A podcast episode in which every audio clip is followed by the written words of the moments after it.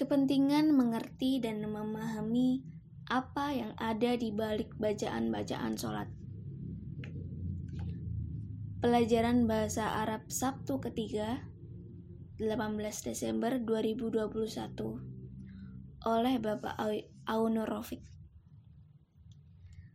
Pelajaran Bahasa Arab malam ini akan kita teruskan dengan membahas kandungan arti yang ada di balik doa iftitah dan surat Al-Ikhlas setelah surat Al-Fatihah selesai dibahas bulan lalu.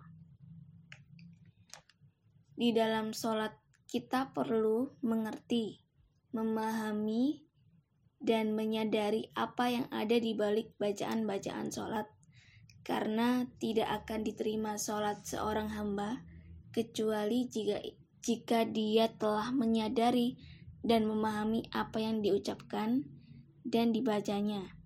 Apalagi jika dia gelambiar dengan pikiran ke mana-mana ketika sedang melaksanakan sholat laisalil ibadi min sholati illa ma akola minha tidak ada yang diberi pahala untuk seorang hamba dari sholatnya melainkan mana-mana yang disadari oleh akalnya sebelum mengkaji satu persatu arti dari bacaan-bacaan sholat maka hal yang perlu kita ketahui adalah ada dua jenis kata.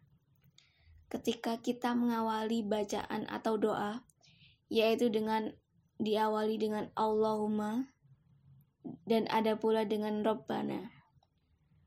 Ketika kita mengawali doa dengan ucapan Allahumma, maka itu berarti kita masuk pada ranah atau urusan tauhid uluhiyah, di mana Doa tersebut kita tujukan pada Allah sing suiji sing siji dil ora ono tunggale. Satu-satunya zat yang patut kita sembah. Yang patut menjadi sesembahan kita absolut tidak ada yang lain. Fokusnya hanya pada Allah semata. Di mana kita mengakui walaupun kita dan seluruh dunia tidak menyembahnya, maka tidak akan berkurang kekuasaannya, keesaannya, juga keallahannya. Karena kita mengawali doa dengan ucapan, saya ulang, ketika kita mengawali doa dengan ucapan Robbana, maka itu berarti kita masuk pada ranah atau urusan tauhid rububiyah di mana kita meyakini kalau Allah lah yang mampu memelihara, menciptakan, mengayomi, dan melindungi semua makhluk-makhluk ciptaannya.